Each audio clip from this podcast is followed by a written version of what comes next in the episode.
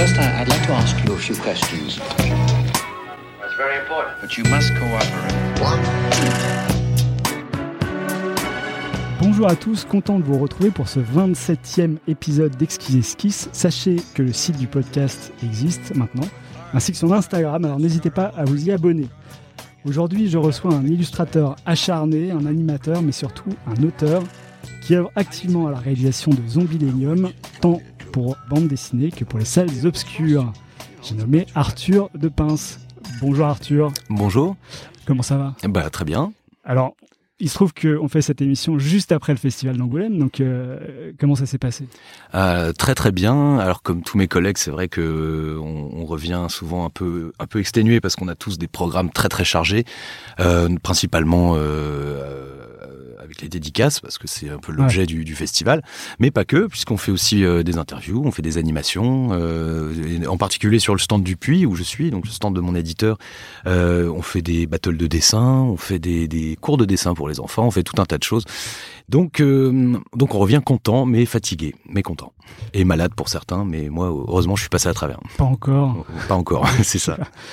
Et du coup, tu as trouvé ton public? Est-ce à qu'il est aussi jeunesse euh, qu'on le dit? Alors, euh, complètement, j'ai même été euh, très étonné, non seulement en Angoulême, mais aussi en novembre dernier, qui était la période où j'avais fait ma, entre guillemets, tournée de dédicace. Euh, J'étais allé dans plusieurs librairies, dans plusieurs villes, et je m'attendais à tomber sur... euh, euh, non pas des non pas les lecteurs de Spirou qui sont assez jeunes mais euh, des, des personnes qu'on voit souvent en dédicaces qui sont plutôt des euh, ce qu'on appelle les collectionneurs de dédicaces euh, et, euh, et qui, qui ont la plutôt la cinquantaine. Et, et en fait non là je suis vraiment tombé sur des enfants ou des parents accompagnant leurs enfants ou des ados. Et ce qui est très étonnant c'est qu'avec cette ce, ce, la- ce gap de, de 5 ans entre le tome 3 et le tome 4 euh, donc qui était dû euh, au film euh, eh bien j'ai un public qui est tout nouveau. Euh, et beaucoup de gens enfin la plupart des gens me disent qu'ils ont connu la BD euh, grâce au film. Et euh, alors bien sûr je sais- je- j'espère que j'ai toujours les anciens lecteurs enfin ceux qui avaient euh, qui avaient euh, une dizaine d'années quand ils ont découvert Zombielenium mais mais là il y a des nouveaux lecteurs et euh, ça fait vraiment très plaisir. Et euh, c'est vrai que quand on fait des dédicaces c'est quand même un un moment très convivial c'est un moment quand même qui est assez crevant et c'est vachement important pour nous enfin pour moi en tout cas d'avoir euh, un public jeune et d'avoir des euh, des enfants avec des étoiles dans les yeux qui me demandent de faire tel ou tel personnage donc euh, voilà ça on va dire ça ça ça booste pour pour la suite Ok. Alors, dans ce podcast, on s'intéresse particulièrement au parcours des invités. Donc moi, ce que j'aimerais savoir, c'est tout d'abord, en revenant à la source, parce qu'on a un peu de temps, Mm. Qu'est-ce qui t'a donné envie de faire le métier d'illustrateur? Alors en fait, euh, bon, j'ai toujours envie de, j'ai toujours eu envie de, faire un métier dans le dessin, euh, parce que aussi loin je me souvienne, c'est vrai que bon, j'ai toujours dessiné. Euh, ce que j'étais, ce que je voulais vraiment faire, enfin, quand ça a commencé un peu à, se préciser, quand j'ai fait un lycée artistique et quand j'ai commencé à présenter des, des écoles d'art, c'était de faire un, un métier qui soit en lien avec le dessin et en lien avec la narration. C'est raconter des histoires. Et pour ça, euh, alors bien sûr, tous- les domaines artistiques racontent des histoires, enfin que ce soit l'art contemporain, la photo, la sculpture, mais mais moi je voulais qu'il y ait vraiment la narration, c'est-à-dire euh, créer des personnages et leur faire vivre une aventure. Et pour ça, donc il y a, euh, il y avait surtout trois domaines qui se dégageaient l'illustration, le dessin animé et euh, la bande dessinée. Alors j'ai fait les Arts Déco de Paris, qui est une école assez globale, même si à l'époque il n'y avait pas de BD. Je ne sais pas s'il y en a maintenant, mais euh, la BD était pas très bien vue, on va dire. Euh, et et j'ai fait une spécialité animation en me disant bon bah comme ça je vais en plus apprendre la technique, euh, je vais apprendre le langage cinématographique. euh, Bon ça ça ça peut pas me faire de mal. Et donc j'ai démarré là-dedans et puis au final, euh, ce qui est assez amusant, c'est que je fais, enfin, alternativement, euh, c'est, je bosse euh, dans l'un de ces trois domaines. donc, ça, en général, je fais toujours de l'illustration. Et puis, bon, là, je fais de la BD en ce moment. Ensuite, enfin, juste avant, j'avais fait mon long métrage, etc. Donc, mais, mais en fait, je réalise que c'est, c'est le cas pour beaucoup de beaucoup d'auteurs. Euh, c'est vrai que maintenant, il y a beaucoup, surtout beaucoup d'auteurs de BD qui viennent de l'animation. Et évidemment, tous, ben, on touche à l'un ou à l'autre euh, en fonction des envies ou, ou des besoins, ou parce qu'un projet euh, s'est vu refuser, ben, on va le faire euh, dans un autre, un autre domaine. Enfin, voilà. Donc, euh, donc, je suis euh, très content, très comblé au final. Et du coup, tu touches un peu dans le film Zombielenium, tu touches un peu à l'animation, à tout ça, puisque tu as pratiqué.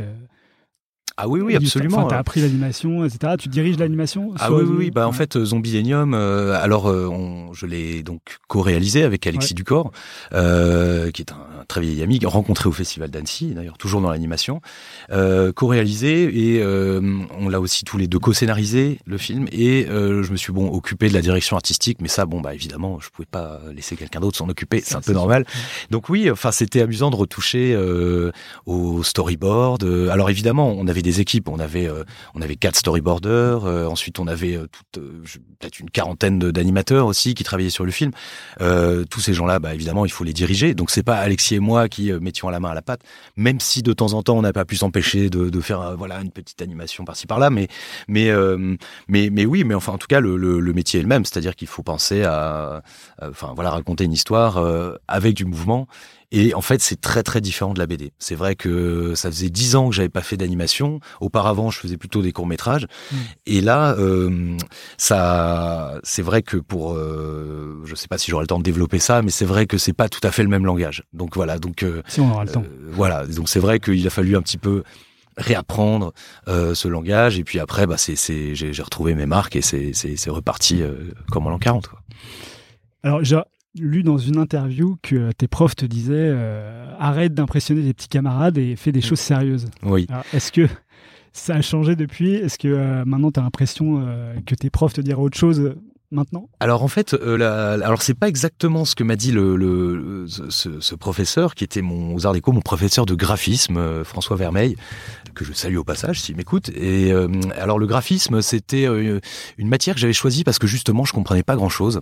Euh, le et surtout qu'aux Arts Déco, en plus il y a une très très grande tradition du, du, graphisme. Il y a beaucoup de grandes agences de graphisme qui ont été fondées là-bas. Il y a encore, il y avait encore en tout cas à l'époque beaucoup de de ces euh, graphistes qui enseignaient là-bas. Et c'est le graphisme au service de la politique, en gros. C'est-à-dire qu'il fallait faire des affiches pour pour défendre telle ou telle cause. Donc on est complètement à l'opposé de, de, la publicité par exemple. Et, et j'avais toujours pas vraiment compris euh, pendant ces cours, mais enfin en tout cas c'était vraiment très intéressant. Et le, ce, professeur en fait m'a un peu pris sous son aile parce que euh, il a il a vu que voilà que je débarquais du lycée, j'avais pas fait de prépa, donc j'étais un peu largué, j'étais encore très scolaire. Et en fait il m'a dit arrête d'essayer de dessiner. Sa, phrase exacte, c'est ça. Arrête de dessiner des petits Mickey. Alors petit Mickey, pas euh, Mickey la souris, mais euh, ça s'écrit Q E T à la fin. Ça veut dire un, petit dessin, un petit euh, voilà pour pour faire marrer les copains. Oui, c'était une, origine latine. C'est ça. je connaissais pas, mais c'est vrai que c'est l'expression pour pour désigner un petit dessin, un petit gribouillis, c'est un petit Mickey, voilà. Et il m'a dit arrête de faire des petits Mickey pour impressionner tes copains. Alors c'est exactement ce que je faisais à l'époque. Voilà, je voulais vraiment faire des petits dessins comme ça pour pour montrer que je dessinais bien. fais au lieu de ça, fais ce que tu as dans les tripes. Fais, fais, ce que toi tu as à dire. Et il insistait sur le toi, c'est-à-dire euh, euh, qu'est-ce que toi, euh, Arthur de Pince, tu as à raconter que tel ou tel autre n'a pas raconté. Voilà. Et, c'est une phrase qui, résonne encore dans ma tête. Et, quand je rencontre, par exemple, des, étudiants en, bande dessinée, là j'étais parrain d'une promo d'une école de BD, eh ben je leur ai ressorti exactement la même phrase, c'est-à-dire arrêtez de, de, essayer de prouver que voilà vous savez dessiner Batman, vous, savez dessiner super bien des filles à ou machin. Bien sûr que euh, faut se faire plaisir, il faut dessiner ce qu'on aime. Mais qu'est-ce que, en, m'adressant à chacun, qu'est-ce que toi tu as à, raconter? Et c'est vrai que euh, c'est très important parce que moi ça m'a fait un peu puiser dans bah, mon histoire personnelle et c'est vrai que bah, Zombilenium en fait c'est à travers cette BD même s'il y a une trame sociale, même si ça parle des monstres et tout ça, bah, à travers Zombilenium, je parle bah, énormément de, de, ma famille, par exemple. Euh, et c'est, je sais que c'est une histoire et que, que, que, moi seul peux raconter et que et, les personnages, du coup, c'est, c'est euh, personne d'autre n'aurait pu les, les créer. Alors on va revenir à l'histoire de Zombilenium, mais ce que je comprends, c'est que tu as fait ta terminale euh, lycée scientifique et tu allé directement mmh. aux Arts Déco sans passer par la prépa euh, alors, non, c'était pas scientifique. J'ai fait un lycée. Euh, alors ça s'appelait arts appliqués à l'époque. Euh, C'est-à-dire, euh, je pense que ça existe encore, même si ça a encore dû changer de nom. C'est en fait c'est un lycée avec 20 24 heures de dessin par semaine, de, enfin de matière artistique, c'est-à-dire qu'on avait histoire de l'art, on avait design, peinture, enfin on avait voilà architecture et en fait c'est c'est trois du coup les trois années de lycée nous servent un peu d'équivalence de, prépa quand on veut prépa quand on veut intégrer des, des, des écoles d'art.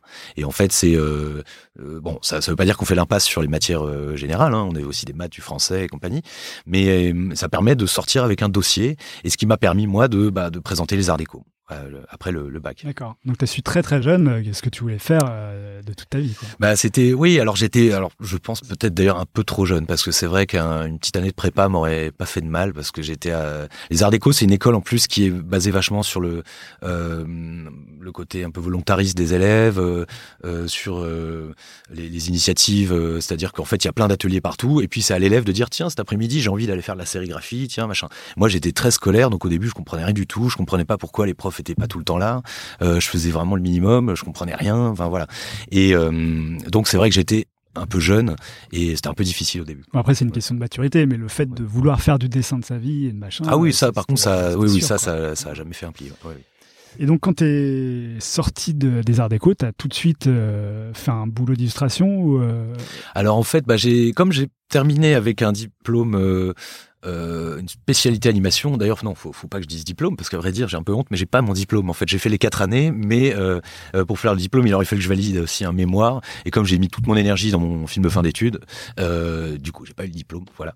Mais euh, j'espère peut-être que je le passerai un jour. J'en sais rien, mais en tout cas, j'ai terminé les Arts Déco avec un, un euh, pardon, un, un, film de fin d'études, donc un court métrage d'animation, euh, en l'occurrence qui s'appelait euh, Géraldine. voilà, c'est ça.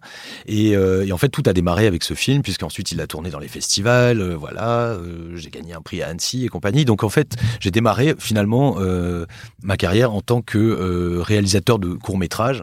Enfin, quand je pouvais en faire un, du moins, parce que c'est très difficile à produire, ou bien travailler dans l'animation pour faire du cara design, créer des personnages ou réaliser des, des pilotes de, de, de séries.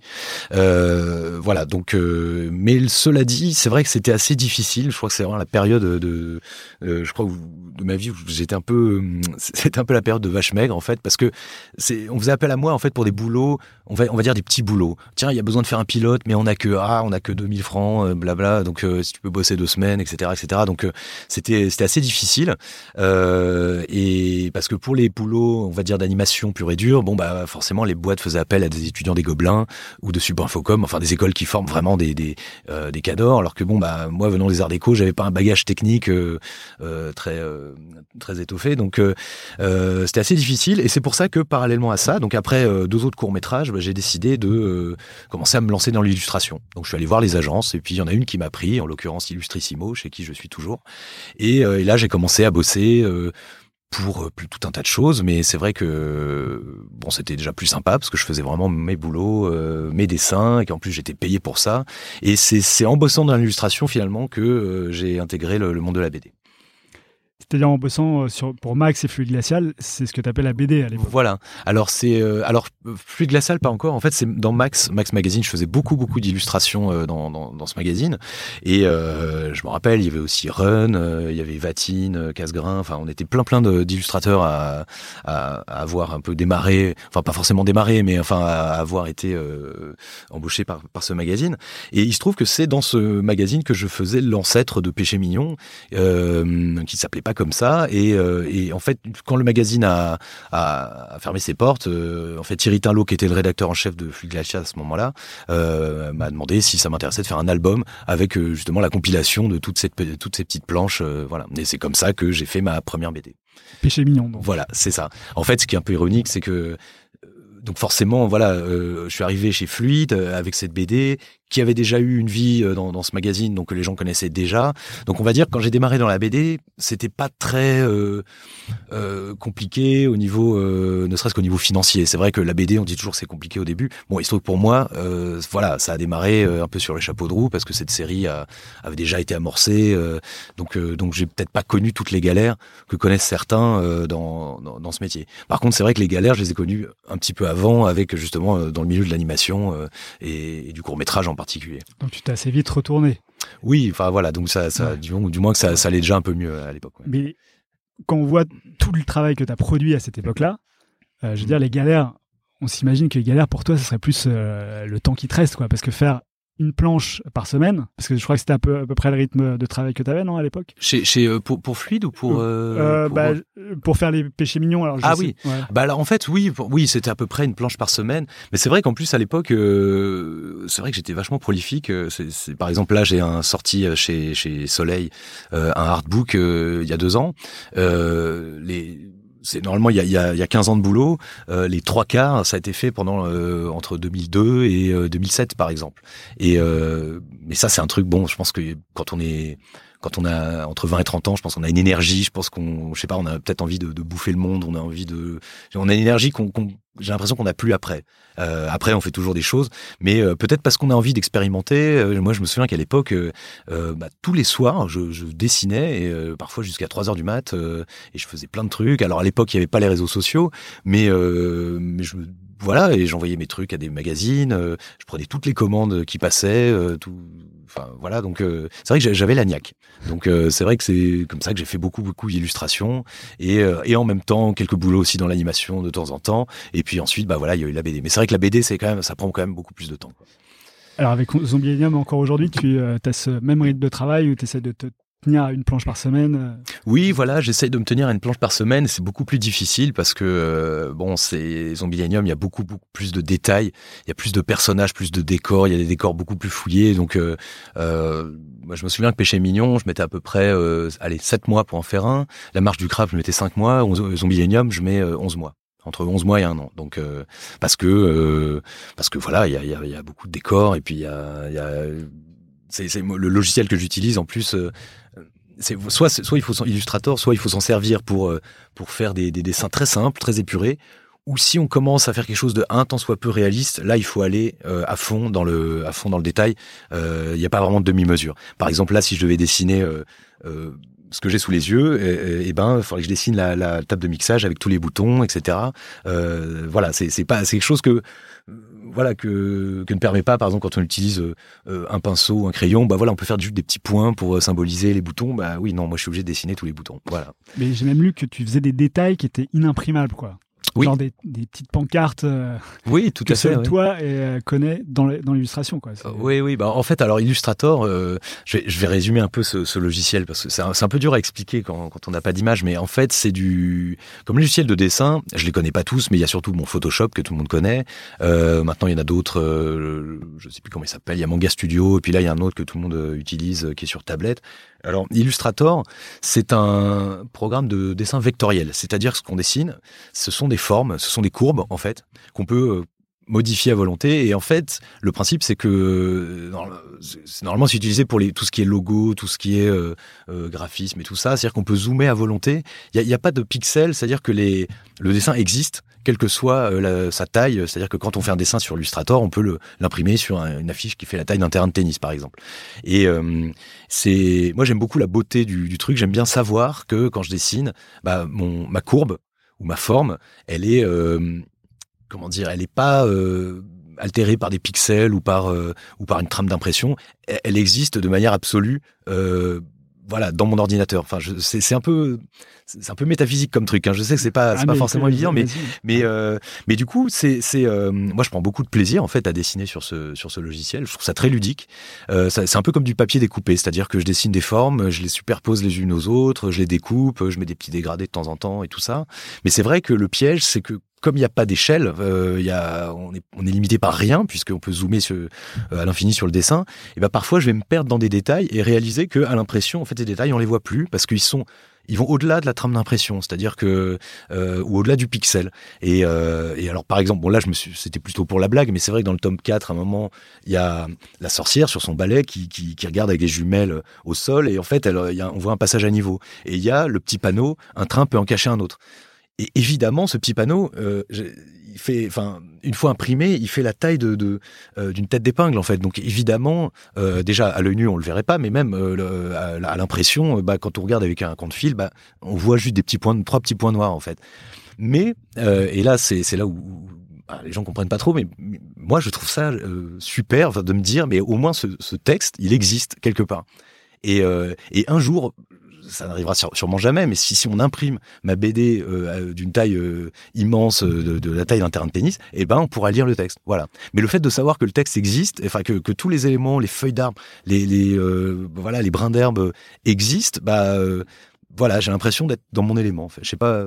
Je sais pas comment expliquer, mais forme méditatique peut-être. Oui, voilà, c'est ça. C'est-à-dire qu'il y a les, les, choses existent. En fait, c'est marrant parce que j'avais eu une discussion c'était un peu bizarre, mais euh, une fois, j'avais avec un, un, mathématicien. Alors bon, je, je, connais rien en maths, euh, et, et, en plus, qui me racontait, je comprenais rien. Je serais même, il parlait de la, la, théorie des cordes, je sais pas quoi. Enfin, je, je comprenais que dalle. Mais il y a un truc que j'ai compris, c'est que lui et moi, en fait, on avait un point commun, c'est que on montrait ou on parlait de choses euh, qui, qui qu'on ne pouvait pas voir à l'œil nu. Et, euh, et, à la limite, ça peut être pareil même pour un scientifique qui regarde des trucs, euh, des cellules au microscope. C'est-à-dire que euh, après, le, il va peut-être faire écrire un article. Le mathématicien, il va écrire une, je sais pas, une, une, théorie ou un problème ou un truc, mais il va avoir le, truc dans sa tête. C'est-à-dire qu'il va pas pas avoir besoin de le voir.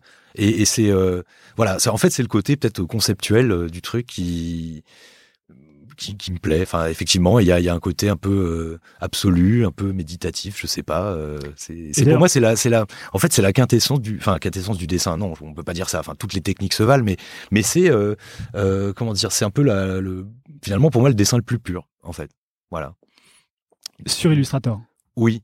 En fait, alors euh, attention, hein, c'est pas qualitatif hein, ce que je dis. On a le droit, on a le droit. Je connais plein de gens qui détestent Illustrator, euh, euh, aussi bien l'utiliser que voir des dessins avec. Hein, ça, je, bon, ça, je suis habitué. Hein, mais, mais, mais en fait, dans le dans l'outil, dans le fait de dessiner avec, quel que soit ce qu'on dessine, il y a un, il y a un côté, euh, euh, ouais, c'est c'est le, le, le, fait que le trait, ce soit pas de la matière sur du papier, ce soit pas, c'est une une équation mathématique en fait. Ouais. C'est un et pour moi c'est voilà, il est dans perdu dans l'immensité de, de, de, de l'univers, euh, mais il existe quoi. Ah, je donc sais tu, pas. tu, fais presque un parallèle avec ce que nous sommes nous euh, sur la bah, Terre, au sein de l'univers, au sein de. Oui, enfin ça, bon, ça, ça, ça, a l'air complètement euh, complètement pompeux et prétentieux mon discours là. Je sais pas, c'est la première non, fois que je parle là-dessus, mais mais ouais. mais enfin c'est, j'avais vu au Centre Pompidou de, de, de Metz une exposition d'un artiste qui s'appelle Sol Levitt qui et en fait c'était que des des courbes et des lignes droites euh, tracé à la craie.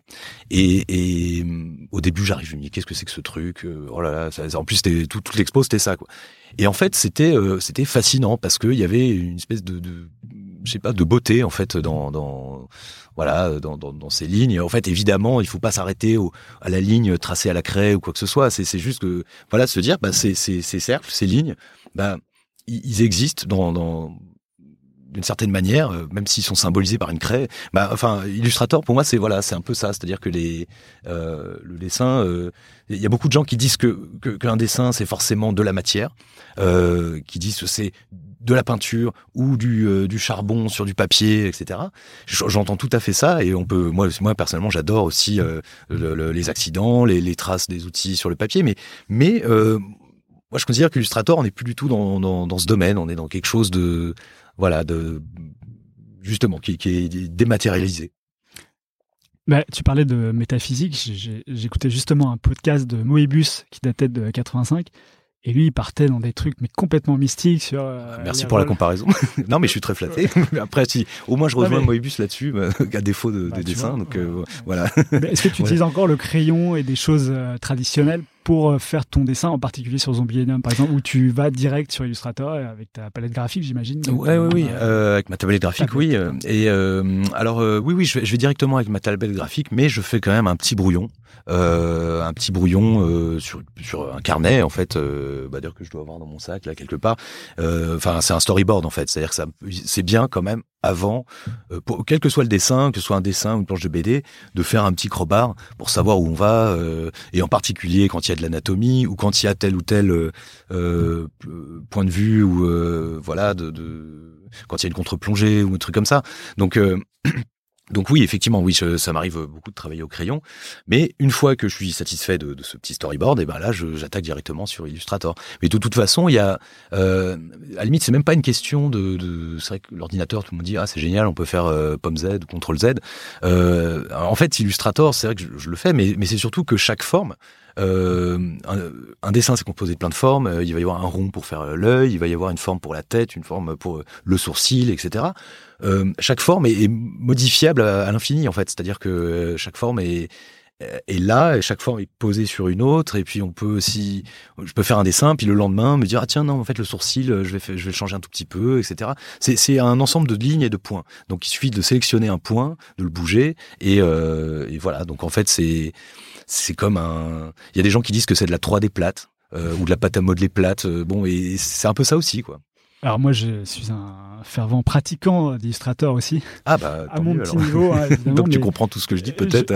Je, crois que les auditeurs comprennent que dalle, mais non mais au moins je comprends ce que tu dis. Mais euh, quand j'essaye de faire un dessin, que moi, enfin j'adore dessiner au crayon ou quoi. Quand j'essaye de hmm. faire un dessin construit sur Illustrator, là ça devient hyper compliqué quoi. C'est c'est du dessin euh, de masse quoi. Il n'y a pas de trait ou. Euh, oui non non c'est ça. Hein. Tu pars directement dans la masse. C'est ça, c'est-à-dire qu'en fait c'est des des formes de couleurs. Bah en fait euh,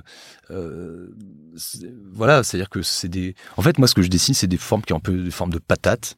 Euh, donc, il va d'abord y avoir la tête, ensuite il va y avoir les yeux, donc euh, voilà, et ensuite le nez. Alors, ce qu'il y a, c'est, alors il y a un trait sur Illustrator, un trait noir, un contour noir, mais qui est très très moche parce qu'il est très lisse. lisse, quoi. Enfin, puis il est très homogène, donc c'est c'est bah, D'ailleurs, personne qui qui bosse sur Illustrator ne se sert du trait. En fait, on, bosse tous, on fait des formes euh, en aplat. Euh, et vous n'êtes pas très nombreux parce que tu dis tous. C'est vrai qu'on n'est pas très nombreux. En BD, on n'est pas très nombreux. Moi, j'en connais. Alors, il y a Renaud Collin qui, qui utilise Illustrator. Euh, il y a Berchi, mais lui, je crois que c'est Streamline.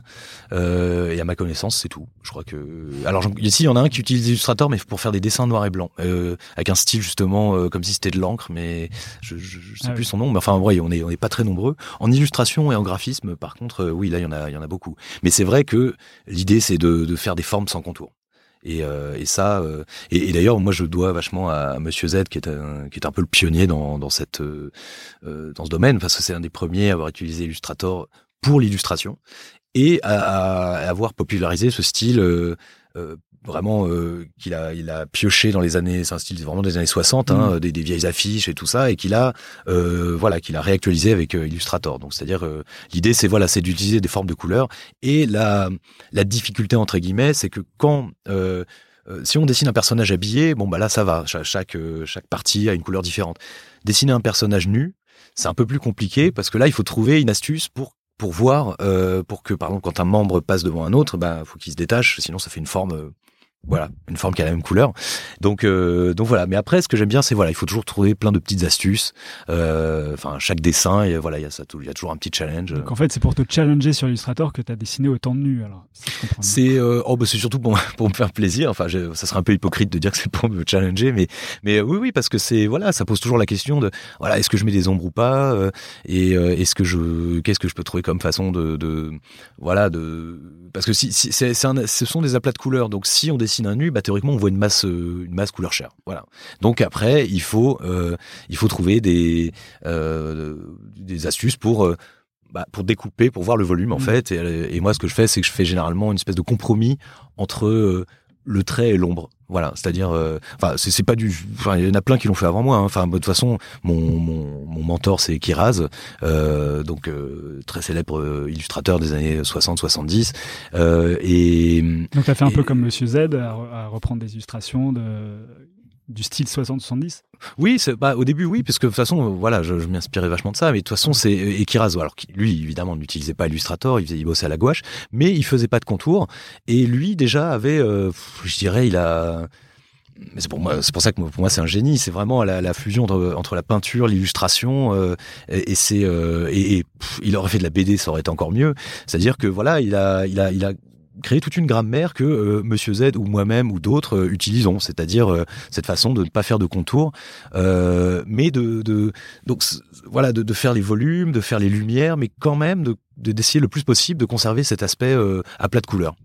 Et c'est bon, bah, je pourrais parler de Kiras pendant des heures parce que je suis totalement euh, fan. Et voilà, mais une de mes questions, euh, ton artiste fondateur. Donc, ah bah voilà, donc euh, oh oui, c'est c'est absolument ouais. Non non c'est et, et en fait Kiras, les gens pensent beaucoup aux pubs Canderel, mais c'est vrai que on, doit beaucoup à ces pubs parce que ça a repopularisé son ses dessins.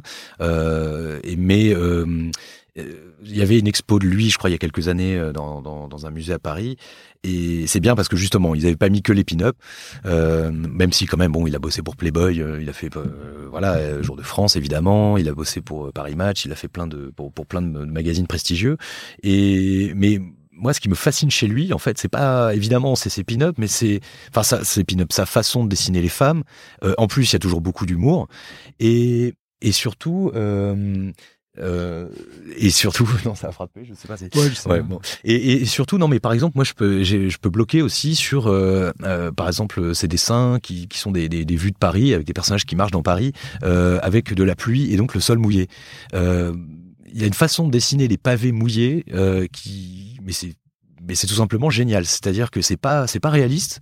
C'est euh, mais en même temps, euh, enfin pour moi, je, le compare vachement par exemple à, à Matisse quoi. C'est-à-dire ces aplats de couleurs, euh, mais qui qui fait qu'on comprend tout de suite, euh, le, le- on ressent tout de suite quelque chose. Enfin voilà, quelle température il fait, s'il fait beau, s'il pleut, euh, voilà, quand un personnage est sur le tableau, enfin voilà, ça transmet vraiment une émotion, mais avec des aplats de couleurs. Il n'y a pas de contour et et toujours de manière je sais pas comment exprimer ça, mais c'est euh, euh, lui en l'occurrence Kira, c'est avec euh, trois coups de pinceau et et, euh, et c'est beaucoup plus finalement beaucoup plus réaliste et fidèle à la réalité pour moi que qu'un dessin hyper réaliste. euh.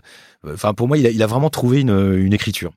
Euh, et c'est, je pense qu'on est beaucoup, beaucoup en fait à lui, enfin voilà, l'avoir comme, Ouais. on va dire comme, comme père spirituel. quoi. Mais alors j'ai vu sur ton Instagram que tu montrais des phases de dessin comme ça où Mhm. c'est tout en aplat, ensuite tu rajoutes un peu de détails, ensuite à la fin tu fais ton illustration finale. Et tu disais que toi t'aimerais bien rester sur la première illustration, mais en même Mhm. temps on sent que tu es poussé par le détail euh, assez naturellement. Donc euh, comment tu arrives à faire la part des choses entre ne pas en mettre trop, euh, en mettre juste assez Bah ça c'est, ça c'est un peu la question. Parce Euh, sent que tu te ouais. fais plaisir dans le détail. Quand. Oui, Quand, bah, enfin, même quand on voit oui. tes illustrations. Ah bah c'est ça. Hein. C'est alors en l'occurrence effectivement sur Instagram j'avais posté euh, c'était un c'était un dessin voilà d'une fille allongée sur sa serviette à la plage. Bon euh, voilà truc. euh, voilà il y a pas beaucoup de, messages cachés. C'est vraiment euh, juste un petit dessin comme ça pour me faire plaisir. Euh, et effectivement il y avait trois étapes. Euh, La première étape où c'était bah, justement des formes de couleurs. C'est-à-dire que là je faisais pas ce dont je parlais tout à l'heure l'espèce de, euh, d'astuce pour euh, séparer les membres les uns les uns par rapport aux autres. C'est-à-dire que euh, euh, voilà, c'était euh, tout, tout, ce qui était la peau de, du personnage était de la même couleur. Il n'y avait pas d'ombre, il y avait rien, euh, voilà. Et donc ça avait un côté euh, très sérigraphie, très euh, vieille affiche des années 60 justement. Donc ça avait un côté très élégant. Et puis après, il y a deux, autres versions, deux autres étapes. Et la dernière, c'était là par contre, il y avait tous les détails. Il y avait le petit rose sur les joues. Il y avait tous les tous les volumes du des, des coudes, des genoux. évidemment, là, on distinguait tous les doigts. Il y avait les phalanges, les métacarpes et compagnie.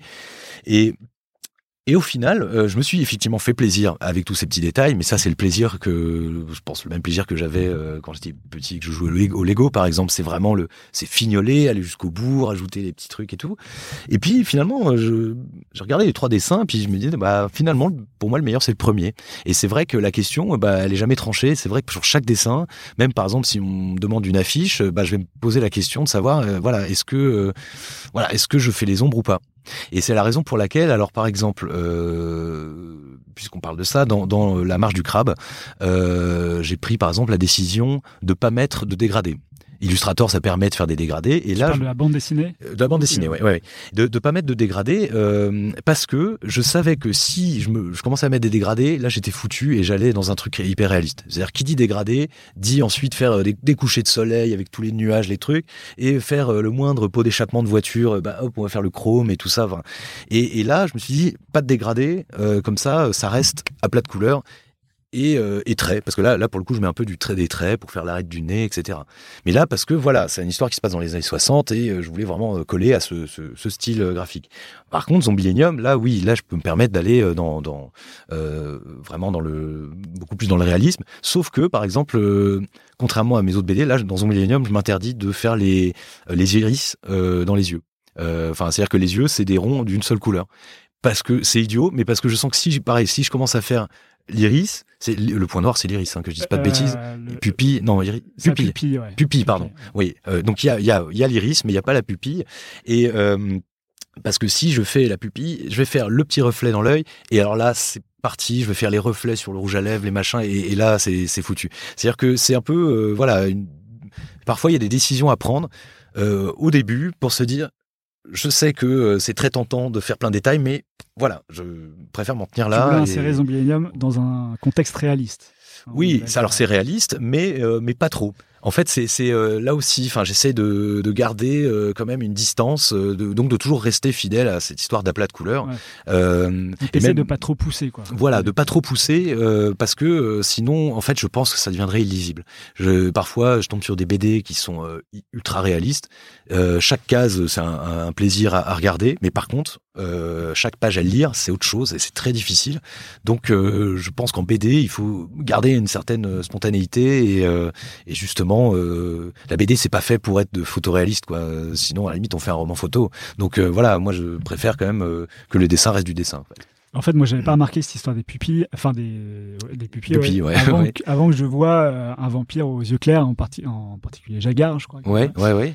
Et qu'on voit, du coup, là, et là, ça a un truc hyper métaphysique, quoi. C'est-à-dire quelqu'un de vraiment mort-vivant, quoi. Ah bah oui oui alors quand c'est bah, des zombies euh, ou des vampires là ça ça va mais c'est vrai que les personnages principaux alors ils ont quand même tous des Des yeux euh, assez sombres. iris des iris assez euh, assez sombres.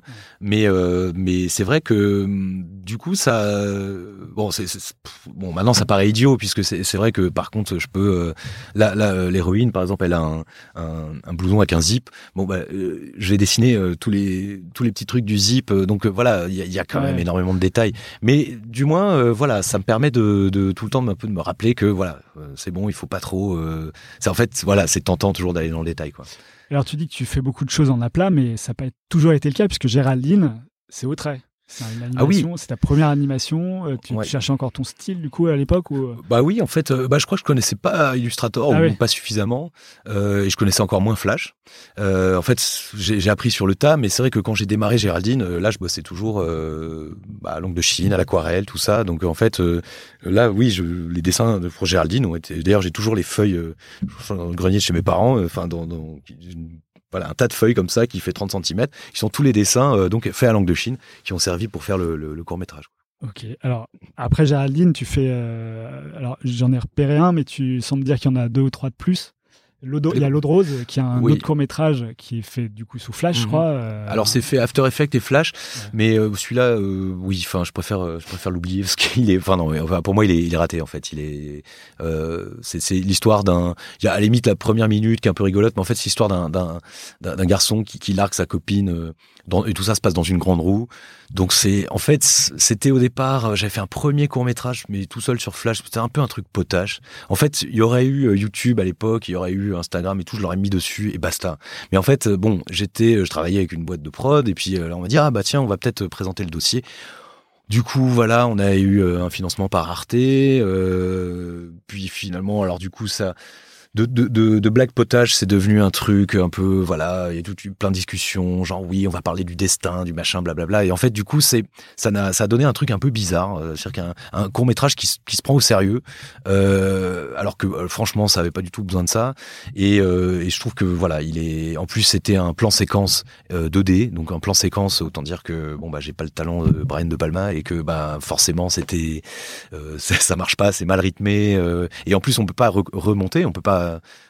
refaire de montage puisque c'est un plan séquence, donc euh, donc bon, je vous déconseille de le regarder. Pour moi, il est, il est, il est pas, il est pas réussi. Voilà. Mais, mais voilà. Et après, euh, juste après, j'ai fait la marche du crabe euh, qui lui. euh, La révolution la, des, la révolution crabes, du crabe. Autant pour moi, oui, oui, la marche du crabe, c'est la BD. La révolution des crabes, le, qui court était un métrage. best-seller absolument Ah bah, euh, international. Là, j'en suis évidemment beaucoup plus fier. euh, oui, oui, parce que et c'est un film pour le, pour le un, court métrage pour lequel d'ailleurs j'avais demandé des aides, euh, des, des- de financement, bah, comme tous les courts métrages, et ça avait pas marché. En fait, non, c'était pas ça. C'était un appel d'offres d'une chaîne de télé et j'avais pas été retenu parce que fallait que fallait que ça dure 10 minutes et ça n'en durait que que 5. Donc euh, et à ce stade, j'avais déjà fait les deux premières minutes toute seule chez moi euh, sur Flash euh, avec les moyens du bord et, en faisant même les voix et tout. Et comme j'étais au chômage à, cette époque-là, je me suis dit bon bah je vais faire les trois minutes restantes tout seul et puis voilà.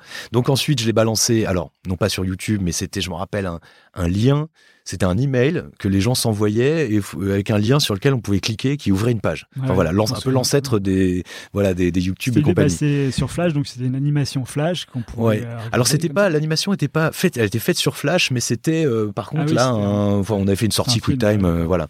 Et euh, mais par contre, oui, les voix, euh, les bruitages, tous les bruitages, j'ai trouvé des trucs sur Internet, les voix, je les ai fait moi-même, euh, euh, voilà. Donc c'était euh, complètement fait avec les moyens du bord. Et après, en fait, mon mon le producteur que j'avais à l'époque a décidé de finir de le produire, c'est-à-dire de l'étalonner et de le mixer. Voilà. Et donc comme ça, histoire d'avoir une belle bobine euh, à envoyer dans les festivals avec quand même un, un son et un. Euh, alors on n'a pas refait le son, mais on l'a juste étalonné, enfin euh, remixé pour euh, enlever les grésillements, quoi. Et, euh, et du coup, c'est comme ça qu'il a commencé à partir dans les festivals. ah oui, c'est grâce à- au fait que tu sois épaulé par une production justement. Oui, quand même. ah Oui, voilà. À la fin, voilà, on a. Sur les trois minutes restantes, t'as eu quand même un petit. euh, Non, en fait, c'est- c'est-à-dire que j'a- j'avais fait les cinq minutes, du coup, Ouais. et à la fin, on Juste a, on l'a repris tel quel. On on n'a même pas décidé de, de réenregistrer les voix ou quoi que ce soit, ou de.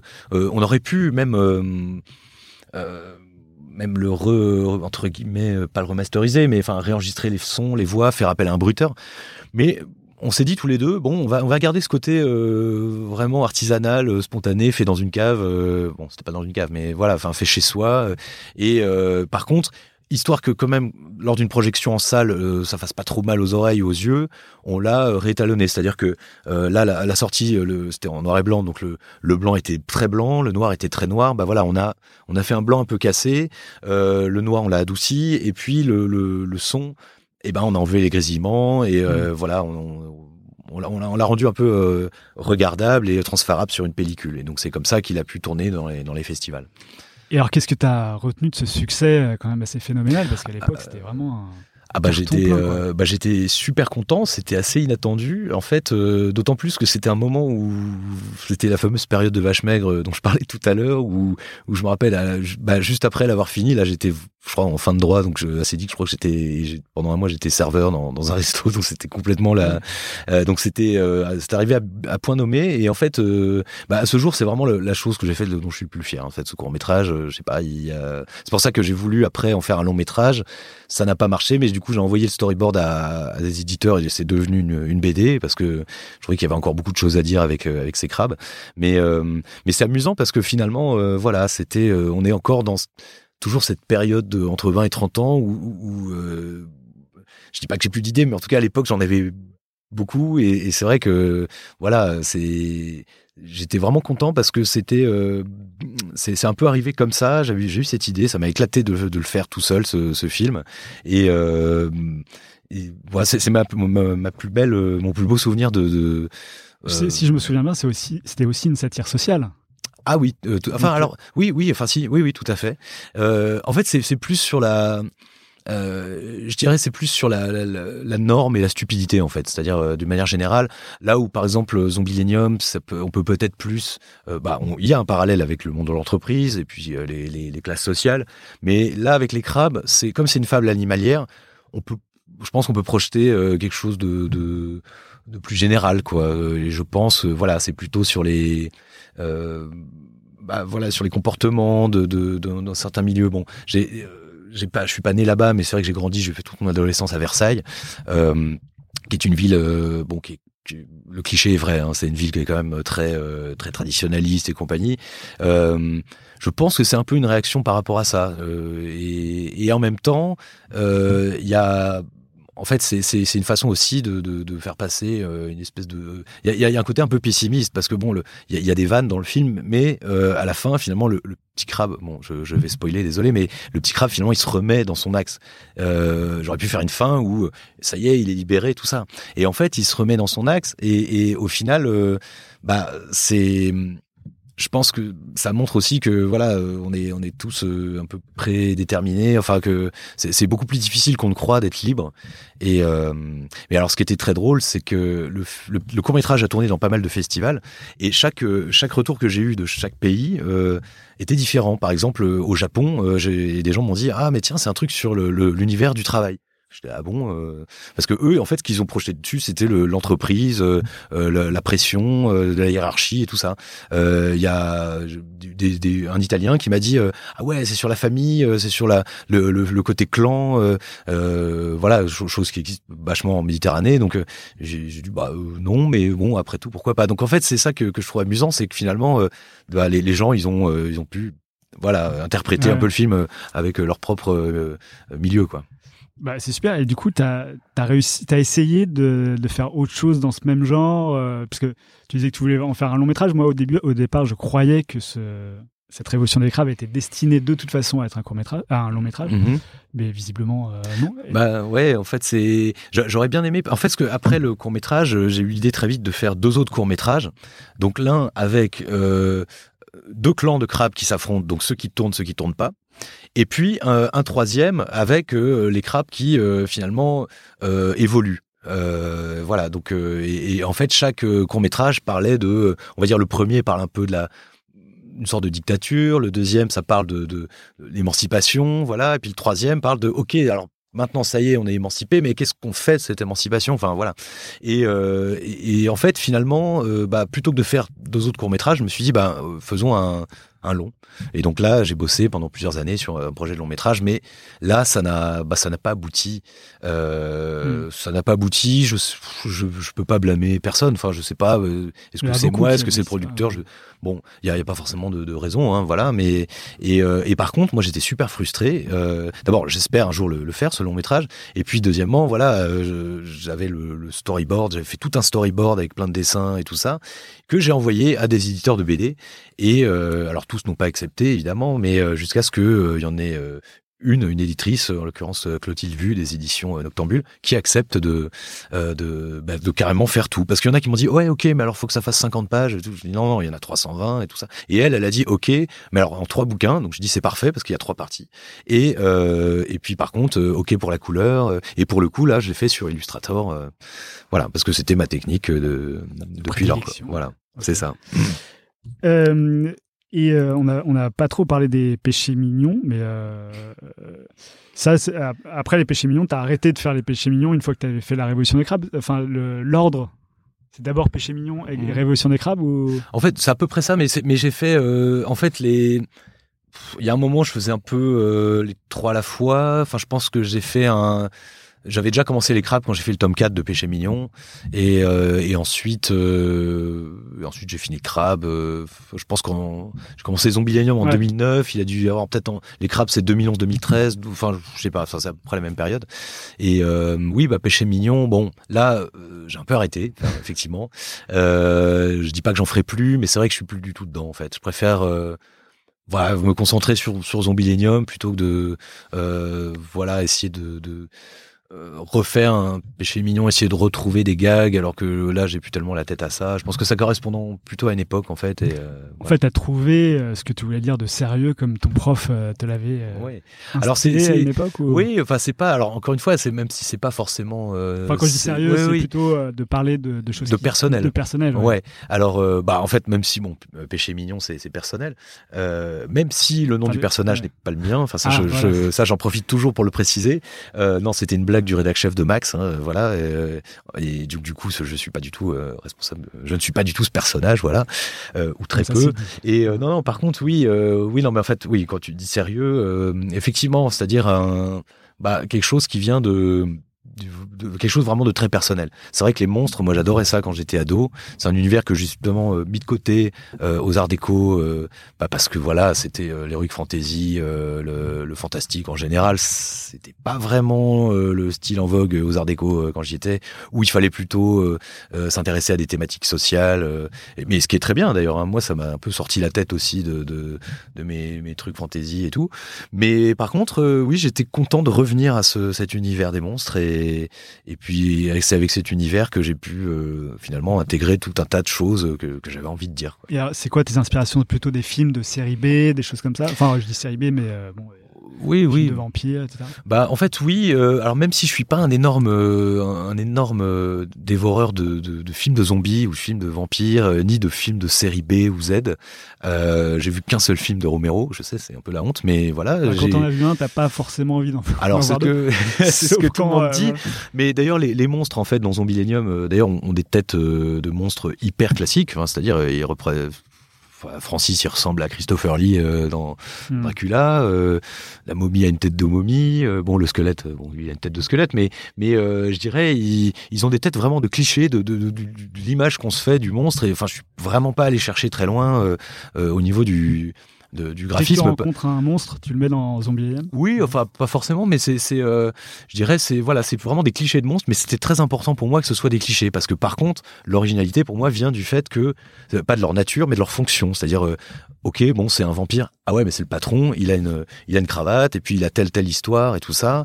Euh, bon, le squelette. Ok. Ah ouais, mais c'est le délégué syndical. Et puis euh, voilà, il papote à la machine à café, etc. Enfin, pour moi, c'était ça qui était marrant, c'était de faire euh, se, se, confronter en fait deux univers. Bah finalement, l'univers fantastique et l'univers social. Euh, voilà. Il y a une raison pour laquelle les vampires sont les chefs et les squelettes sont les syndicats. Alors aussi parce que ça, c'est amusant, c'est qu'il y a très vite en fait, c'était pas le cas au tout début, mais en fait les chaque monstre dans ma tête est, est représenté une classe euh, socioculture, enfin une classe sociale en fait. C'est-à-dire euh, effectivement euh, les vampires représentent un peu la vieille aristocratie sur le déclin, mais qui bon pour certains sont encore patrons, euh, etc. Puis alors il y a euh, les loups-garous, euh, enfin tous les autres monstres qui, qui, sont un peu les voilà les, les 4 sup, les C++ et compagnie. Ensuite on a bah, les zombies qui sont plus les prolos. Et puis là, surtout dans le tome 4, on a les démons. Alors les démons c'est le mmh. CAC 40 quoi. Les démons c'est la c'est la la, la, la, grande industrie, c'est les grands patrons, c'est les, les les Bolloré, les Arnaud et compagnie quoi. Donc en fait alors ça veut pas dire que chaque monstre est prédestiné, hein, évidemment, mais mais euh, c'est voilà, c'est ça, et ça, ça, ça s'est fait naturel, naturellement. Enfin, c'est-à-dire que quand j'ai commencé à faire le, le tome 1 de Zombie par exemple, j'y pensais pas du tout. Chaque monstre avait une place et tout. Et finalement, je me suis dit, tiens, c'est vrai que euh, ça Enfin, ça, ça c'est, je sais pas, ça s'est mis en place. C'est en fait, c'est même pas une décision. C'est, voilà, c'est chaque. Euh, je pense qu'il doit y avoir quelque chose avec les, euh, sans doute la, la, la, lutte des classes qui me, qui me parle. Mm. Ou j'en sais rien, quoi. Alors, j'ai lu qu'il y avait beaucoup de monde qui essayait de trouver les références euh, de, de tes monstres. Il se trouve que j'en ai trouvé une. Ah. Euh, et je pense qu'elle est euh, absolument euh, claire. C'est Ryan Larkin. Ah oui, tout à fait. Ryan qui, était un film ouais, ouais. Chris Landress. De Chris Landress, ouais, qui avait gagné le prix du jury au Festival d'Annecy 2009. Non, non, non, ou avant. Je sais 2004. Ouais. 2004 parce que c'était l'année où j'étais avec les crabes. Donc je crois que c'était 2004 ou cinq, je sais plus. Enfin bref.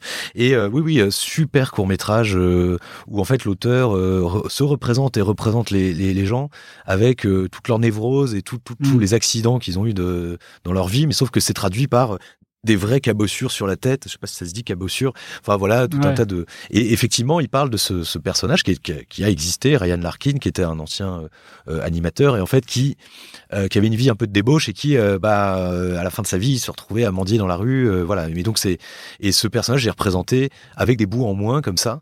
Et c'est une utilisation de la 3D qui est géniale parce qu'effectivement, il y a un côté réaliste. Alors évidemment, à l'époque, les, les moyens n'étaient pas comme maintenant. C'était Là, pas. tu parles du film de Chris. De, de, de ouais, ouais, Et puis donc ce personnage de Ryan. Bah, bah, moi je, je l'ai repris et j'en ai fait un zombie. Mais je suis très content que tu aies vu la, la, la, référence parce que c'est vrai que bah, dans l'animation les gens euh, connaissent. Par contre c'est vrai que dans, je pense que le lecteur de Spirou à mon avis euh, c'est absolument pas de. de, Mais je, donc, parle, tu quoi. continues à suivre tout ce qui se fait en animation. Euh, et dans l'animation, peut-être que tu fais des références au BD aussi, je sais pas. Oui, enfin, euh, du moins, euh, en animation, ouais, c'est un peu dur à. Oui, là, on était au festival d'Annecy, mais c'est vrai que, ouais. bon, on va dire, je suis, je suis moins euh, assidu que, que qu'avant, mais, mais oui, bah, il bah, y a, a peut-être d'autres d'autres références, je sais pas. Mais... Alors, dans, dans Zombie Enium, il y a un moment dans, dans le tome 3, je crois, où euh, ça dérape. Ouais. C'est-à-dire que moi, quand j'ai lu euh, le, la BD, j'ai senti comme euh, si, enfin, on passait d'un monde enfant où tout était gentil, mmh. tout le monde était sympa et tout, mmh. à un monde adulte où là, ça commence à dégénérer complètement. Mmh. Est-ce que tu te rends compte de, de, ce que ça peut générer comme émotion quand tu fais tes, tes BD Est-ce que tu, tu, tu, gères ça? Bah, en fait. Oui, oui, oui, bien sûr. De toute façon, ça, bah, tous les, de toute façon, chaque chaque tome euh, est de plus en plus noir et ça va toujours aller euh, crescendo, ah. évidemment. Mais ça, en même temps, euh, c'est pas, je pense pas du tout être un cas isolé parce que si je prends par exemple, euh, bah, de collègues de Dupuis, de Laf et Dubuc qui font les nombrils, super série euh, qui cartonne, euh, qui, est vraiment, euh, vraiment, vraiment génial. Bah, je dirais le, le premier tome, c'était euh, voilà trois filles dans un, lycée euh, avec deux filles qui embêtent une troisième et tout ça. Enfin bon, c'était des, gags, voilà, des très bons gags, hein, mais c'était très léger. Et là maintenant, on arrive parce que c'est feuilletonnant et on arrive au, huitième tome et là il y a des drames. voilà, il y en a une qui qui, qui ose pas faire son coming out et puis l'autre, en fait, on apprend entre temps qu'elle elle vit dans la misère, etc. Enfin, et évidemment, on a, bah, faut, relancer un peu le côté euh, dramatique, quoi. Même, même si on conserve les gags. Et, euh, et moi, pour Zombilenium, c'est vrai que de toute façon, je me suis dit, je, je vais pas faire euh, tout un tas d'albums qui repart, qui reviennent à zéro. J'en avais pas envie. J'avais envie quand même qu'il y ait une évolution. Bah là, dans le tome 3, euh, le directeur se fait, enfin, décide de, quitter le, navire. voilà, il est remplacé par un, patron qui autorise les monstres à, à tuer les humains. Donc là, tout de suite, on passe à quelque chose de, Ouais. de, bah, de plus sérieux pour le coup, mais qui est, euh, euh, pour moi, qui est intéressant parce que ça parle de ce nouveau patron. En l'occurrence, c'est un autre vampire euh, qui a des méthodes vraiment ultra libérales. Il est là, voilà, chacun en gros, euh, enfin en gros, il transforme le parc en espèce de, de foire de monstres où tout le monde a le droit de bouffer tout le monde. Euh, et, et en fait, pour moi, ça fait du sens parce que c'est vrai que euh, quand je vois comment la mentalité des, des, des gens dans les écoles de commerce ou dans les euh, comment on les on les forme, comment ils sont managés, mais c'est c'est Mais d'ailleurs eux-mêmes parfois se- s'en plaignent. Enfin, c'est-à-dire qu'en gros, pas que dans les écoles, mais dans les entreprises, euh, on forme les gens pour être des requins quoi. Et euh, pour littéralement bouffer les clients quoi. Et, donc euh, finalement c'est un peu le sujet que j'ai abordé dans ce tome 3 donc oui effectivement et puis l'autre raison c'est que c'est quand même un parc avec des monstres et je me suis dit bon le tome 1 et 2 il y a que je crois deux trois morts seulement. Je me dis c'est pas possible. Il y a plein de vampires de loups-garous de zombies. Faut même, faut quand même que faut qu'il y en ait plus quoi. C'est faut, faut que ça fasse peur. Faut que voilà quoi. Faut qu'il y ait du coup, danger. du coup, tu vas passer dans à suivre ou euh, dans euh, les journaux adultes ou euh, comment ça va se passer? Ah non, alors c'est ah oui bah en fait ah bah non, je, je- moi je resterai toujours Spirou et mais alors c'est ça que j'apprécie énormément avec Spirou, c'est que il y a il y a pas de censure. Alors évidemment sous, sous réserve qu'on fasse des, quand même des trucs, on va pas se mettre à faire des, des trucs, euh, euh, Gore. euh, go- non mais enfin je veux dire euh, euh, haineux ou quoi que ce soit. Enfin Ouais, voilà, ouais. c'est c'est- ça reste. euh, mais mais par contre, euh, alors justement là, ça va être la question avec le tome euh, le tome 5 parce que il est censé y avoir justement du gore. Et alors. Euh, et bon, Spirou, le, le cœur de, de, du lectorat, euh, le, enfin, à qui c'est destiné, c'est un peu 8-12 ans, voire un peu ado, mais, mais c'est voilà, il faut qu'un enfant de 7 ans puisse lire Spirou. Euh, mais par contre, on peut mettre du sang. C'est pareil pour les dialogues. Euh, euh, dans, on verra jamais dans, dans Mickey Magazine un personnage dire euh, merde ou putain. Et ben dans Spirou, c'est pas qu'on n'a pas le droit, on peut, mais par contre, faut, faut pas que ce soit gratuit, il faut que ce soit justifié. Voilà. Et, et ben là, c'est pareil avec le gore, c'est-à-dire on- on peut mettre du sang. D'ailleurs, j'en ai mis dans son Millennium, mais il faut pas que ce soit euh, bêtement euh, gore ou dégueulasse. Enfin, il faut que ça ait un, euh, il faut le doser quoi. Et, justement, moi, ça va être pour le tome 5 euh, la, la- le challenge de, de essayer voilà, de, de faire des personnages qui se font bouffer par, euh, par, par des zombies, par des vampires, mais tout en, en injectant peut-être un peu de comédie ou euh, un peu de de- d'humour pour que ça passe. euh, voilà. Et, et- de l'ellipse peut-être parce que j'ai vu que des ellipses. pas mal. Les ellipses. Ah bah après des ellipses et puis euh, et puis des hors champs aussi. Au pire, Hors-champ, de toute ouais. façon, je fais, je fais le truc en hors champ avec une petite gerbe de sang qui passe devant la, la- voilà, enfin devant les personnages. Mais euh, mais c'est vrai que l'autre jour, bah, je, je regardais euh, Une nuit en enfer, qui est, qui est bah voilà, un Ouais. des films cultes. pour le coup, j'a- j'adore. Et euh, Bon, et je me disais, euh, bon, évidemment, j'étais un peu en recherche d'inspiration, euh, mais je me disais, oui, non, là, pour, pour le coup, je pourrais pas, je pourrais pas aller aussi loin. Voilà, c'est, c'est, euh, et quoique cela dit, en BD, vu que les personnages bougent pas, ça, voilà, c'est, de fait moins violent, parce Mm. que euh, c'est vrai que quand ça bouge, quand on voit un personnage se faire mordre, et si ça dure, si ça dure 10 secondes, c'est intenable, parce que il hurle, il souffre, enfin, voilà. Par contre, dessiner un personnage qui se fait mordre, ça a beaucoup moins d'impact. C'est, Mm. c'est voilà, c'est le lecteur qui se s'imagine le truc. Donc en fait, Bah, je sais pas, faut, faut voir si, faut voir ce qui est Alors, possible. quoi. justement, tu tu t'es posé toutes ces questions en passant au film, Oui, j'imagine. ouais, ouais, ouais. C'est-à-dire que là, tu as essayé de faire des vampires qui mordaient des humains et tu t'es dit, ah ouais, non, là, Pour le c'est film, un peu gore. Bah, euh, pour le film, non, en fait, euh, c'est. euh, alors d'abord, il y a deux trucs. Oui, parce que beaucoup de gens disent que le. Euh, trouvent que le film est, est plus édulcoré que, que la BD. Et euh, alors oui, parce que tout d'abord, euh, bah, d'abord il y, a- une liberté de ton d'abord dans la BD qui n'existe pas dans le dessin animé, du moins pas pas en Europe. Euh, et puis, alors nous avec Alexis, ce qu'on voulait, c'était d'abord baser le truc sur. On voulait pas faire un film gore, on voulait vraiment le, baser le truc sur l'émotion. Voilà, les rapports, le rapport du père avec sa fille, le- les rapports entre les personnages. Donc, je dirais le euh, voilà, il y y a parfois des, des, des personnages avec une tête qui vole, mais c'est des zombies. Donc euh, voilà, donc euh, notre, notre but n'était pas du tout de, de, de faire peur. D'ailleurs, c'est absolument pas un film qui fait peur, sauf le personnage de la maîtresse, mais ça c'est voulu. Par contre, l'autre raison, c'est un peu justement ce que ce dont je parlais tout à l'heure, c'est que euh, il y a des scènes euh, dans la BD qui qui animé euh, dans un film serait euh, insupportable. Dans le tome 2, il y a notamment une scène à la fin où il y a une, euh, un personnage qui se fait lapider, enfin qui se fait tabasser par un groupe de villageois dans un champ. Parce que les, les villageois pensent que c'est une sorcière et du coup elle, elle se fait taper dessus avec des barres de fer. Et dans la BD, il y a juste marqué pif paf ouille, euh, voilà. Bon, et c'est euh, Scott McCloud d'ailleurs qui en parlait dans un de ses bouquins et justement il disait c'est le lecteur en fait qui détermine le degré de violence quand il lit pif paf. Euh, soit ça, il, ça va être des petits tapes comme ça, ou Mm. soit si c'est un lecteur euh, voilà qui a envie de, de voir un truc un peu plus saignant, et ben il va s'imaginer des, des gros coups et tout ça. Mais euh, un, un lecteur de, de 7 ans peut tout à fait lire cette case, en plus c'est en nombre chinoise très très loin, et voir le comprendre ce qui se passe. Il va pas lâcher la euh, et s'offusquer et dire ah maman j'ai peur. Par contre cette scène euh, dans un film euh, ou un dessin animé, euh, même pour un adulte, ce serait insupportable. C'est-à-dire que là, on voit euh, quelqu'un se faire, se prendre une ratonnade à coups de barre de fer. C'est, moi, je, je, je- enfin, ça- même moi, je, je détesterais assister à ça. C'est, c'est, c'est, c'est très très violent.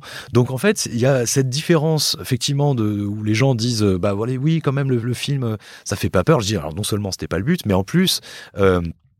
Ne, ne- faire peur, c'était pas. Enfin, faut, faut vraiment y aller euh, à dose euh, homéopathique hein, quand on fait un, un dessin animé parce que le, le mouvement euh, amplifie tout en fait. Est-ce que tu imagines justement sortir un film qui fait peur? Je sais pas, une série animée ou un- Bah, qui fait peur. À la euh, Romero, quoi, tu vois. ouais, euh, je pense pas. Non, Non. je pense pas. Je pense que je serais peut-être pas. Enfin, ouais, ça, ça serait peut-être pas trop mon, mon rayon Ouais. en fait. Voilà. Et j'ai lu que tu voulais en faire 6. Oui, 6 BD, Est-ce qu'il y ouais. a une raison pour le- ce nombre 6 Alors, euh, je vois qu'il y a pas mal de 666, euh, Ouais, ouais. moins de 999. Alors, euh, alors non, euh, mais c'est vrai que oui, je. Je sais aussi ouais. que Jodorowsky, lui, fait 6 tomes à chaque fois, ou euh, des, des, des Ah. fois des triptyques ou des choses comme ça. Ouais. Du coup, c'est des choses Ah assez oui, mystiques. c'est vrai. Du Non, mais je, non, j'y ai pas pensé. Euh, Surtout qu'en plus au début c'était 5 et, et puis euh, dès le tome 3 je me suis dit non en fait ça suffira pas il en faut un sixième. Donc euh, voilà. Et euh, non mais après c'est euh, Ta non, narration déterminait que 6 tomes euh, étaient suffisants. mais- oui oui oui parce que bah je connais la fin. Et, euh, et je connais le plan enfin Évidemment, j'ai pas encore trouvé toutes les idées, mais, mais je connais en tout cas la trame euh, et la voilà des, des personnages et l'histoire jusqu'à euh, jusqu'à la fin. Après, bon, comme comme pratiquement tous les auteurs, évidemment, on s'arrête pas. On appelle ça un cycle. Et évidemment, on, euh, rien n'empêche après de faire des préquels, des sequels, des spin-offs, euh, des alors, ce qu'il faut pas, c'est que les préquels et compagnie dépassent le, le, le- le nombre de trucs, mais, mais ou alors hein, tout simplement un deuxième cycle, un truc qui se passe plus tard euh, avec les mêmes personnages qui ont 20 ans de plus, euh, j'en Mm. sais rien. Enfin, donc là, par contre, pour l'histoire que je suis en train de raconter, euh, qui commence bon, qui commence vraiment, on va dire avec le, enfin qui commence au tome 1, mais qui, qui vraiment démarre au tome 2. Euh, et ben là, il y aura, il y aura six tomes. Voilà. Et alors, est-ce que Aurélien va réussir à vaincre Behemoth avec l'aide de Gretchen ou est-ce que c'est pas du tout la question? Euh, et ben j'ai envie de dire, c'est, c'est, euh, c'est pas, euh, c'est pas du, enfin c'est pas du tout la question en fait. Parce qu'on a, on a l'impression que c'est un peu le, le chemin que ça va prendre à un Ouais. moment, et puis en fait, ça, ça change complètement. Bah oui, oui, oui. En fait, euh, bah de toute façon, le personnage d'Aurélien, il est, il est un peu malléable. En fait, c'est euh, moi, c'est à vrai dire pas tellement mon personnage préféré parce qu'en fait, il est très passif. Il se laisse porter par les événements et il est manipulé. Mm. Et en l'occurrence, il est vachement manipulé par les femmes. Euh, et C'est- et c'est pour ça d'ailleurs, c'est la raison pour laquelle on l'a, on, on l'a écarté du, du film et qu'on a mis le personnage d'Hector à la place, qui lui a été créé vraiment pour le film, parce qu'on avait besoin d'un personnage quand même qui, voilà, qui a un but, euh, voilà, il a une fille, euh, il a un boulot, nanana, il a un tel tempérament. Donc, euh, et par contre, l'histoire du film se passe avant euh, la BD. Et on parle en ce moment avec mon producteur de éventuellement euh, euh, bah, faire un deuxième film. Voilà, je pense qu'on on en parle depuis longtemps, mais là on commence un peu à en parler sérieusement. Et ce film donc euh, se, euh, se tiendrait place entre bah, le film et le tome 1. Voilà, donc comme ça, ça permettrait de voir euh, comment on passe de l'un à l'autre. Voilà. D'accord, la transition, quoi, le Voilà, lien. c'est ça. Oui, parce que en fait, tout est pour moi, tout est, c'est, et c'est une, il y a une fresque chronologique. Euh, voilà, c'est pas, c'est pas plusieurs histoires parallèles dans le même univers. C'est vraiment, il y a une chronologie. Et t'as Voilà. déterminé tout ça après le tome 1, alors du coup. Alors, ce que j'en comprends. Parce Pas que- que, euh, à vrai dire, bon, il y a, il y a des idées qui me sont venues plus tard, Ouais. hein, c'est sûr, mais, mais par contre, ce que, ce que je veux, bon, c'est que voilà, c'est que tout reste euh, cohérent. Il peut pas y avoir, euh, euh, le, le film pouvait pas être le tome 1, mais un peu différent, qui se termine différemment, etc., etc. Donc, Mm. donc c'est pour ça qu'avec Alexis, mon coréal et Henri, mon, mon producteur, on a décidé de voilà, de, de faire une histoire qui se passe avant et, euh, et comme ça, ça nous permettait d'avoir les, les coups des franches et de faire ce qu'on voulait. On n'est pas les premiers. Hein. Last Man, ils ont fait ça aussi. Euh, euh, voilà, c'est un préquel de ce qui se passe dans la BD Mm. et ça marche Ouais. très bien. Ouais, ouais. Et alors, est-ce que on peut s'attendre à ce que tu construises ta, tout ton un- univers BDistique autour de Zombielenium ou est-ce que tu vas essayer d'autres choses, faire des... Ben, euh, Parce que là, il y a vraiment un univers très original qui t'appartient. Voilà. et- Ouais, bah, euh, bah, pour l'instant, en tout cas, j'ai pas d'autres euh, projets. Enfin voilà, donc euh, je Bah, J'avais entendu euh, que tu voulais faire des Spirou, des choses comme ça. Ah oui, c'est vrai, oui, oui, mais ça c'était, euh... oui, oui, non, mais ça, mais, mais pourquoi pas, oui, ça, ça serait plutôt un, un one shot. Mais là, euh, Spirou, Ouais. chez Dupuis, je pense que mon éditeur, euh, ils, ils ont plus envie que je fasse du Zombielenium, donc, donc ça tombe très bien parce que de toute façon là, bon bah voilà, je suis, je suis encore vachement le nez dedans, mais là pour l'instant, j'ai pas encore d'autres, j'ai pas d'autres projets en particulier. Et alors, t'as pas peur de te laisser enfermer dans Zombielenium non, parce que je pense que c'est bah, c'est un univers qui permet de. Bah, moi, en tout cas, qui me permet beaucoup de choses. C'est-à-dire, euh, ça permet de, de faire du, de la comédie, mais ça permet de parler de trucs euh, tragiques. euh, ça me permet de, euh, de parler de, de problèmes, euh, de problèmes de couple, de problèmes de boulot, enfin, de, de problèmes sociaux aussi. voilà, donc. c'est, je pense que c'est un univers qui a, c'est un terrain de jeu pour moi qui, Ouais. qui est suffisamment vaste en fait pour que je sois pas frustré. Par exemple, Péché mignon. Euh, bon bah ça, il faut que ça parle de sexe, il faut que ce soit de l'humour. Mais après, il y a, on n'est pas, on n'a pas Mm. tous les jours envie de parler de sexe et on n'a pas tous les jours euh, envie de faire des blagues quoi. Donc euh, c'est vrai qu'il y a des, quand je faisais Péché mignon, il y a des jours j'étais pff, bon euh, voilà, enfin j'y allais un peu entrer dans les pieds. Bon heureusement voilà ça, ça s'est bien passé, mais mais mais c'est vrai que ça, ça, le fait d'être obligé de faire de, de l'humour, rien que ça, bah, je trouve que ça réduit vachement. Alors que Spirou, on, fait tous des BD d'aventure, mais on peut mettre de l'humour dedans, mais comme on peut ne pas en mettre, Mm. euh, voilà, donc euh, au moins ça, ça, ça laisse respirer, quoi. Alors, tu disais que c'est ton inspiration était tirée de ton histoire familiale. Oui. Euh, Oui. Alors euh, c'est alors je, je vais pas euh, bon je vais pas rentrer dans, dans tous les détails euh, mais euh, il y a y a certains personnages oui qui sont euh, qui correspondent à des membres de ma famille. Bah déjà le- les personnages quand on regarde euh, il y a on a Francis qui est la figure un peu paternaliste voilà on a Gretchen qui est un peu la petite sœur bon même si j'ai pas eu de sœur mais enfin en fait tous les personnages au départ que ce soit dans le film ou que ce soit dans la dans la BD sont ensemble, mais sans trop le vouloir. Ils sont ensemble un peu par la force des choses, et puis finalement, ils forment une, une espèce de famille. Et, euh, et c'est un peu, je sais pas, une famille, euh, mais une famille choisie en plus, hein, une famille, euh, voilà, euh, qui, qui euh, où chacun un peu à sa place. euh, donc, et, et alors je, je vais pas faire la liste, mais c'est vrai que si je devais prendre un exemple, il y a, il y a euh, le, le Francis, donc le, le directeur, qui, qui est un vampire. Euh, en fait, inconsciemment, je me suis inspiré de mon père. Je dis inconsciemment parce que c'est mes frères qui me l'ont fait remarquer quand le tome 1 est sorti. Euh, la première scène où il conduit sa voiture, ils m'ont dit mais regarde, c'est c'est lui. Et puis là, je fais ah oui, c'est marrant, c'est effectivement et physiquement et en plus il lui ressemble. euh. Et au travers à travers ça, je raconte aussi euh, en fait ce qui arrive à Francis dans la BD et dans le film à un moment donné, c'est que euh, bah, il se retrouve euh, mis à la porte. Et c'est ce qui c'était ce qui était arrivé à mon père euh, quand j'ai, quand j'étais ado. En fait, il, il était patron d'une petite filiale d'un grand groupe, euh, voilà. Et, et, euh, et en fait, il a, il a été remplacé par un, un jeune sorti d'une grande école, euh, voilà. Et, et parce qu'il n'était pas assez euh, enfin j'allais dire pas assez méchant c'est un peu nul comme mot mais il était euh, euh, trop trop près de ses employés en fait trop euh, et euh, voilà c'est ça. Et en fait euh, et ça m'avait vachement marqué. J'étais là mais c'est bizarre parce que bon bah il a un bon rapport avec ses avec ses, ses employés euh, et, malgré ça bah il, il est foutu dehors et euh, et donc voilà c'est c'est marrant parce que finalement euh, bah 20 ans plus tard c'est l'histoire que je raconte dans alors que je pensais pas du tout un jour euh, aborder ce, ce genre de thème quoi. Et là, tu l'as fait consciemment, cette histoire de. Alors là, oui, je l'ai fait. Je l'ai. Alors, euh, ouais, je l'ai fait. Euh, je, je l'ai fait consciemment parce que ça arrive. euh, bon, ça arrive dans le tome 3 et ça arrive dans le film aussi. Mais, mais en même temps, le personnage, il est inspiré de mon père. Alors même si je l'ai très peu vu au boulot, mais je pense que c'est li- Quand j'étais petit, Ouais. de temps en temps, il m'emmenait euh, à son, à son travail. Alors c'était super parce que voilà, il y avait sa, sa secrétaire qui me donnait des jouets et puis moi je dessinais sur une table la salle de réunion. Moi j'adorais quand j'étais gamin aller euh, à son bureau quoi parce que bon, je le voyais, il arrivait tout ça.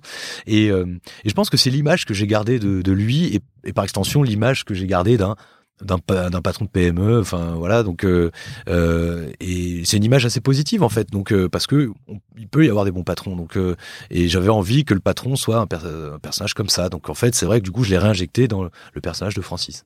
Et toi, tu t'es représenté dans Zombielenium alors euh, oui mais alors alors un peu dans Aurélien dans le sens où le côté un peu quand il s'énerve oui mais mais sinon non dans le tome 2 le personnage de Tim qui voilà qui est un peu qui, qui change un peu de personnalité euh, qui euh, en fait qui, qui était un peu moi quand j'étais ado quoi en fait voilà donc Qui est euh, un rebelle, quoi.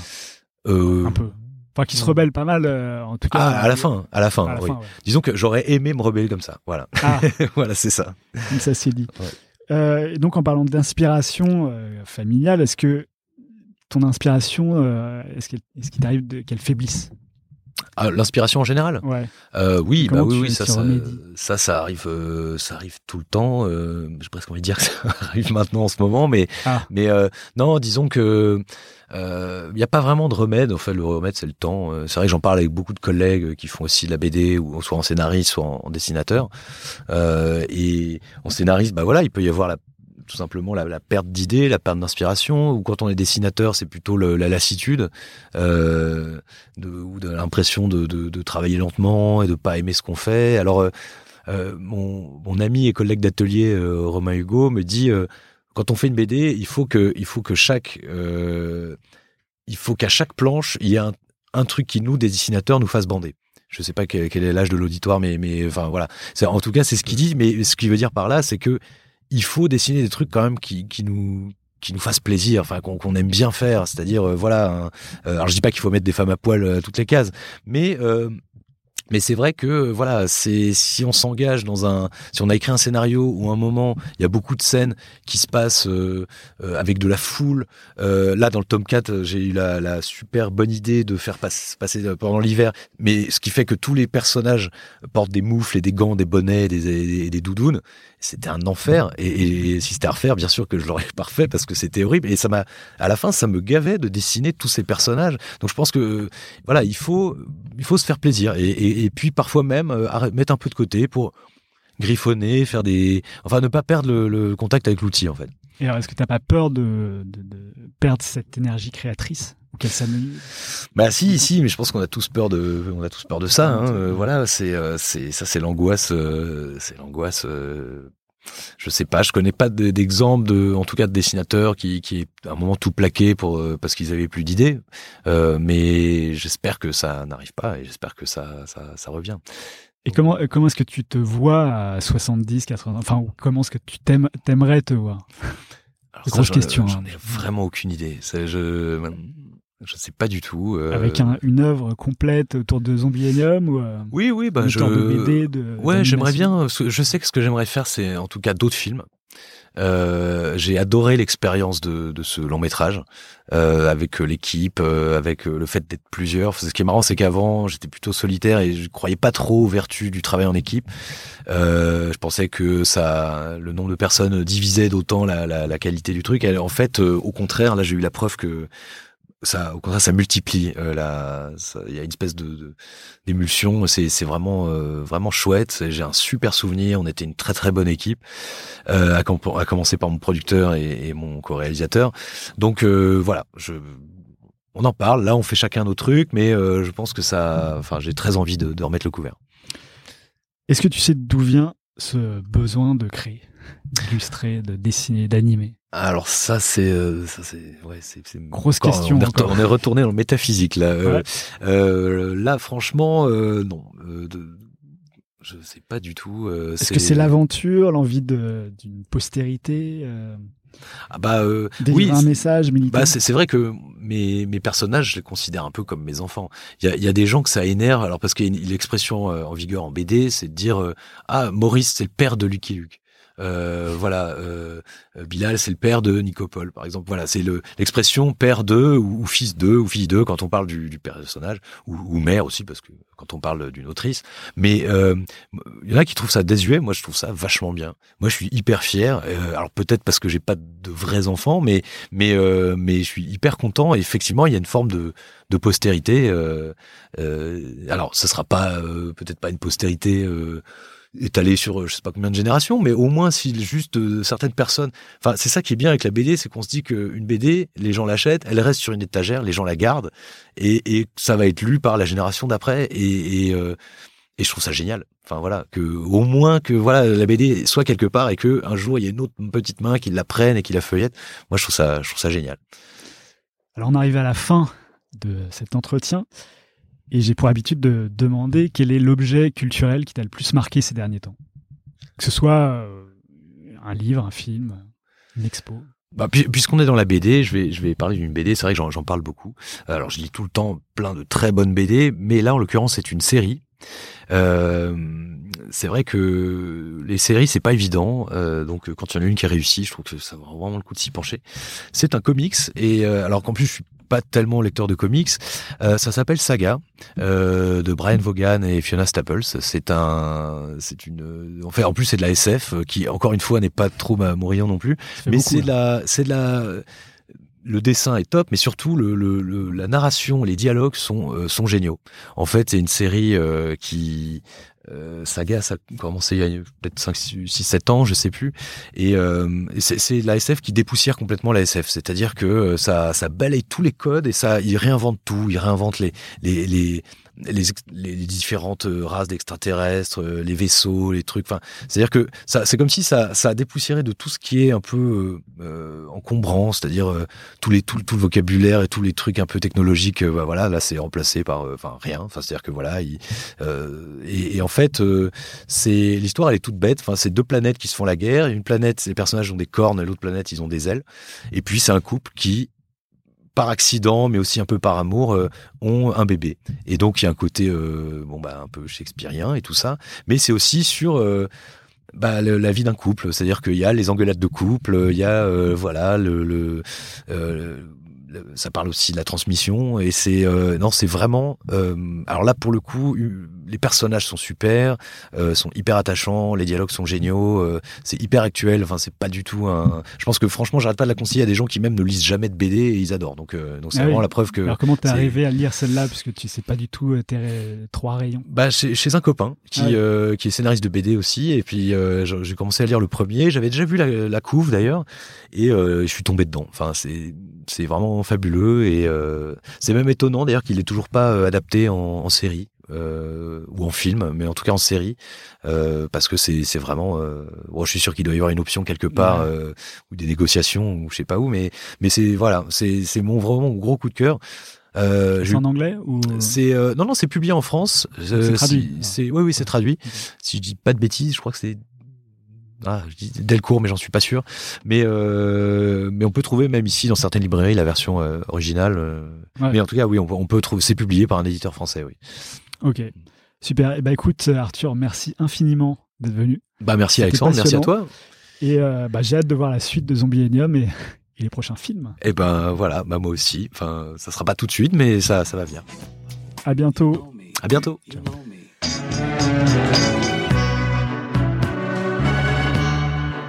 Voilà, c'est fini pour aujourd'hui. Si vous êtes arrivé jusque-là, c'est que l'épisode vous a sans doute plu. Alors n'hésitez pas à le partager, en parler, le commenter ou m'envoyer un mail sur alex.moonpalace.fr, ce qui m'aidera à poursuivre ces entretiens. Merci et à dans deux semaines pour un nouvel épisode. Ciao.